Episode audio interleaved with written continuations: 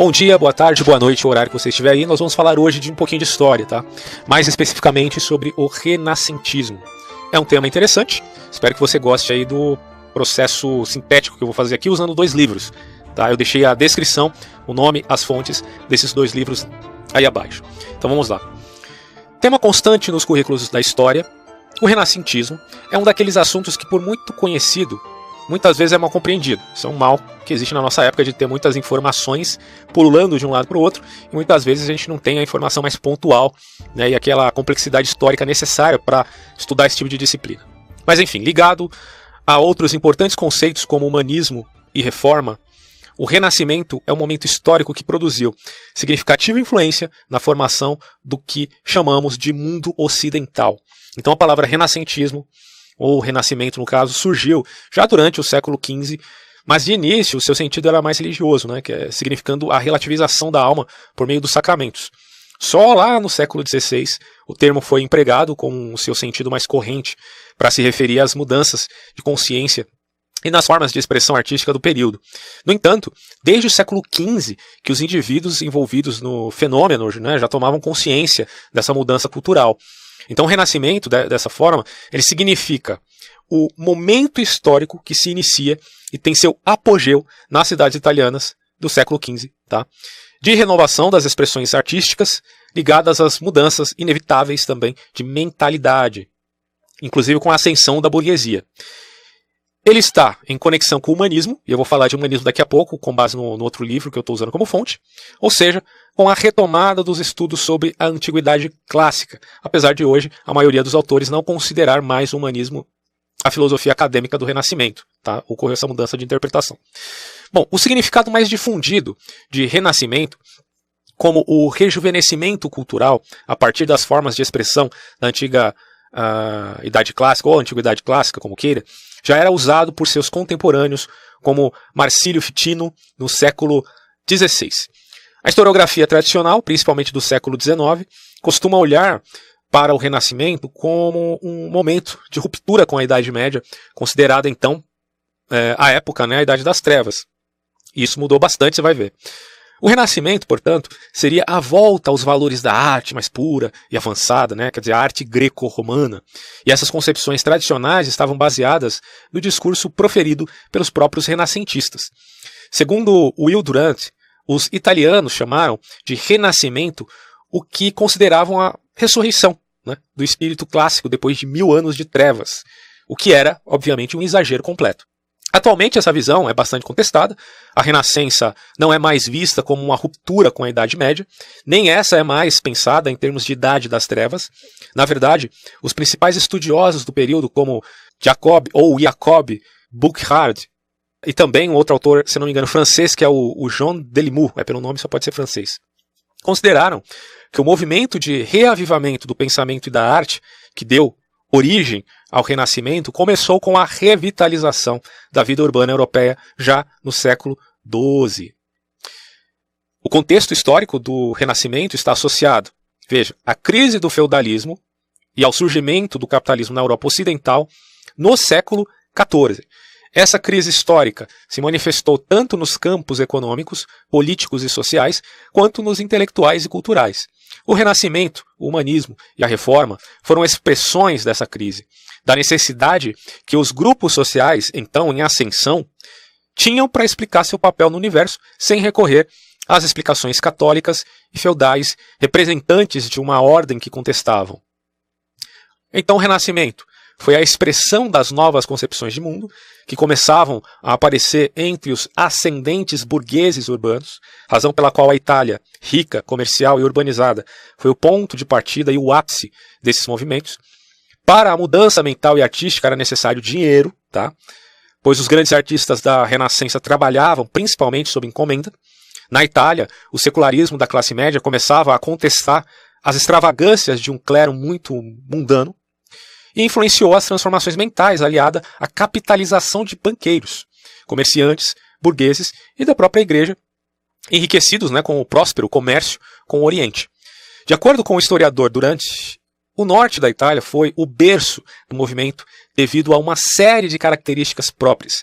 Primeiro, lá a influência do Império Romano, nunca foi destruída por completo, o latim ainda estava vivo, e a própria arquitetura conservava características clássicas greco-romanas na Itália. Além do mais, essa região era a mais urbana e industrializada da Europa, e não conheceu um feudalismo nos moldes clássicos, certo? Também a tradição de intercâmbio comercial com outros povos tiveram significativa influência no comportamento dos italianos do norte, no sentido de impedir a construção de dogmas muito, digamos, rígidos. Dessa região, Florença se destacou como a principal cidade do Renascimento, por ser a cidade mais rica da Itália no século XIV, e pela constante luta de facções em seu interior. Essa luta na Itália, como um todo, se traduzia muitas vezes em uma disputa diplomática em que o financiamento de obras de arte garantia prestígio aos envolvidos. Nessa Itália rica e descentralizada dos séculos XIV e XV, alguns grandes poderes políticos se formaram, entre eles a cidade de Milão, Veneza, Florença, Nápoles e Roma.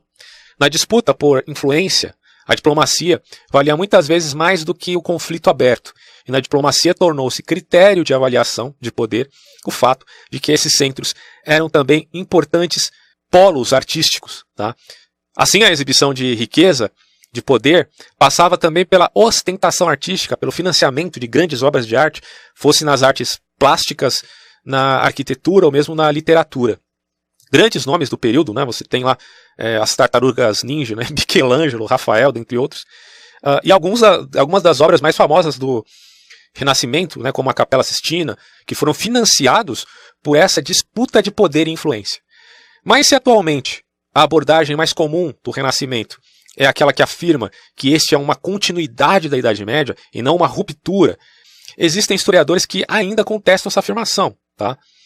Um desses historiadores é um italiano, Eugenio Garini, para quem aqueles que defendem a continuidade entre as mudanças culturais da Idade Moderna e a Idade Média estão, digamos, escamoteando as grandes contribuições do século XV e XVI, pois para ele a Idade Média oferecia pouca inspiração para o Renascimento, ao contrário da Antiguidade. Né?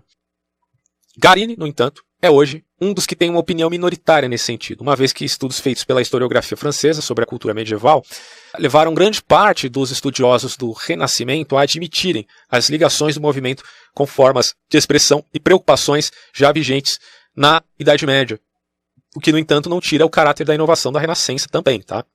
Uma coisa não elimina a outra. As discordâncias sobre o Renascimento são comuns, visto que ele é objeto de estudo privilegiado por numerosas correntes de pensamento historiográfico, constituindo-se em um dos mitos fundadores do Ocidente. As mudanças metodológicas na historiografia no século XX foram responsáveis também por mudanças de abordagem nos estudos do Renascimento. E hoje, uma das obras-chave para a compreensão do período é o Renascimento Italiano, de Peter Burke, que observa o movimento de uma ótica ao mesmo tempo social e cultural, tentando mediar as conclusões de outros grandes pensadores do Renascimento, como aquele já citado aqui, Jacob Burckhardt. Ah, coerente com as preocupações da história social, Burke, ou Burke, defende que o Renascimento não pode ser entendido se observarmos apenas as obras e seus autores do ponto de vista individual, pois os interesses do artista eram definidos por sua cultura, pelo momento em que viviam.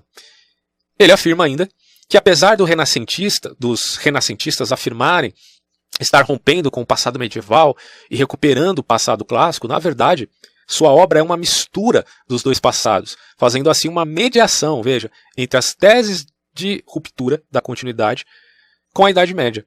Então as abordagens sobre o Renascimento são múltiplas e oferecem muitos pontos interessantes para reflexão, não só sobre o período, mas também sobre a formação do Ocidente e sobre a própria produção da história. É, colocado em ordem cronológica na Idade Moderna, esse movimento é considerado um dos momentos fundadores da própria modernidade também. Mas as concepções que o mostram como continuidade da Idade Média desconstroem parte dessa visão rígida né, que se tinha aí do Renascimento associado à modernidade. E mesmo da própria modernidade como fruto também desse período. Já que existia uma influência da medieval na própria Renascença. Apesar de ser difícil fugir ao eurocentrismo da história ocidental, abordando né, temas como o Renascimento, por mais que almejemos uma história cada vez menos centrada na evolução europeia, não podemos fugir, aí que está dizendo o autor, tá? Estou lendo aqui o que está referido pelos autores. Não podemos fugir ao fato de que a América foi criada a partir deste mundo moderno, inventado a partir dele, assim como que o próprio pensamento renascentista teve grande relação com essa invenção. Isso não quer dizer, todavia, que os professores devem se contentar, aí está falando já para a classe acadêmica, não devem se contentar com o que diz o livro didático. Nunca é demais ressaltar a importância do trabalho com as fontes, e no caso do Renascimento, essas fontes são de fácil acesso para a maioria dos professores, mesmo fora dos grandes centros brasileiros, obras dos chamados grandes mestres da literatura, como Dante Alighieri, Shakespeare e também François Rabelais, tantos outros, né? enfim. São facilmente encontradas em edições populares. Não esqueçamos também das artes plásticas e pictóricas, cujas obras principais estão reproduzidas em diversas mídias e disponibilizadas em variados lugares. Agora vamos passar aqui para falar um pouquinho sobre humanismo. Vamos passar para outro livro. Humanismo é, foi um movimento intelectual que se desenvolveu juntamente com a Renascença, ressurgimento da cultura clássica, que a gente acabou de ver aqui, que caracterizou a Europa Ocidental nos séculos XV e XVI. Então, repetindo, né, a Renascença foi um período transitório, dinâmico, de notáveis descobertas, novas formas de arte e avaliação crítica de dogmas que estão sustentados por longo tempo. Em sentido estrito, o humanismo começou como uma reação ao currículo acadêmico tradicional do período escolástico.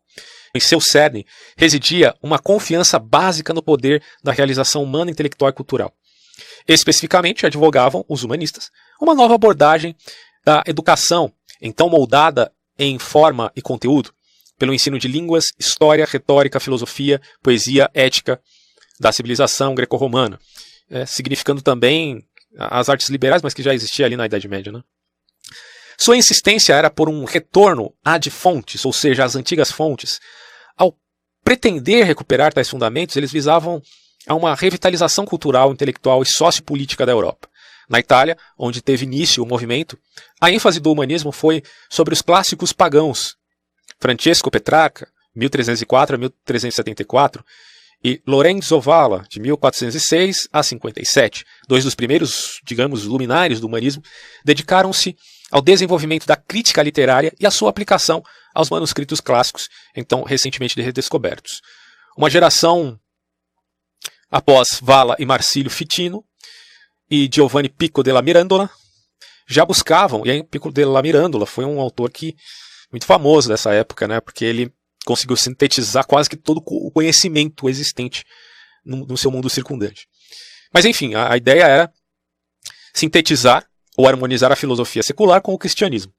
Na Europa setentrional, no século XVI, uma amálgama da piedade evangélica com a erudição clássica produziu um humanismo cristão ou bíblico, assim como as fontes de sabedoria secular deveriam ser buscadas nas palavras dos filósofos gregos e romanos também o humanismo cristão procurava a verdade mais pura mediante um retorno à fonte da fé. Isso aqui é importante quando se refere à reforma, tá? Se é um retorno que eles estão fazendo em relação à filosofia greco-romana, ou, no caso, né, as obras clássicas que envolvem também as artes pictóricas, poéticas, etc. e tal, no caso da Bíblia também era um retorno à fonte da fé, ou seja, às Escrituras. Esses estudiosos queriam retirar, portanto, as camadas de interpretações escolásticas que se haviam acumulado por 400 anos sobre a escritura, retornando à essência do cristianismo. E aí você tem Erasmo, né? Erasmo, que tido como príncipe dos humanistas, ele diz que a teologia deveria voltar às fontes e à simplicidade antiga. Dois foram os focos principais na realização desse alvo: a necessidade de um conhecimento funcional das línguas bíblicas e de disponibilidade de textos acurados dos dois testamentos, tanto o Novo, tanto o Velho quanto o Antigo Testamento. E em sua exposição das Escrituras, os humanistas cristãos lançavam mão de fontes clássicas da literatura pagã e de estudos de hebraico, que havia pouco tempo alcançado, incentivados pelo recém-inventado processo de impressão com tipos móveis. Né? Alguns tornaram-se editores. Você tem um exemplo aqui, como Hubert Estienne e o seu filho Henry. E também um outro ator chamado Johann Forum. Esse aqui já era alemão. Mas, enfim, é, em cujas oficinas de impressão, em Paris, Genebra e Basileia, foram editados milhares de exemplares de textos bíblicos e seculares. Outros, como Erasmo, editaram obras dos pais da igreja primitiva. Na Inglaterra, John Colet, 1466-1519, promoveu grandemente a abordagem gramática histórica da interpretação bíblica. Na França, Jacques Lefebvre Stapp publicou um comentário em latim das cartas de Paulo, em uma tradução francesa do Novo Testamento. Johannes Reuchlin, de 1455 a 1522, um humanista alemão, por sua vez, foi pioneiro de estudos cristãos em idioma judaico, com sua obra Rudimentos do Hebraico. Interessante, né?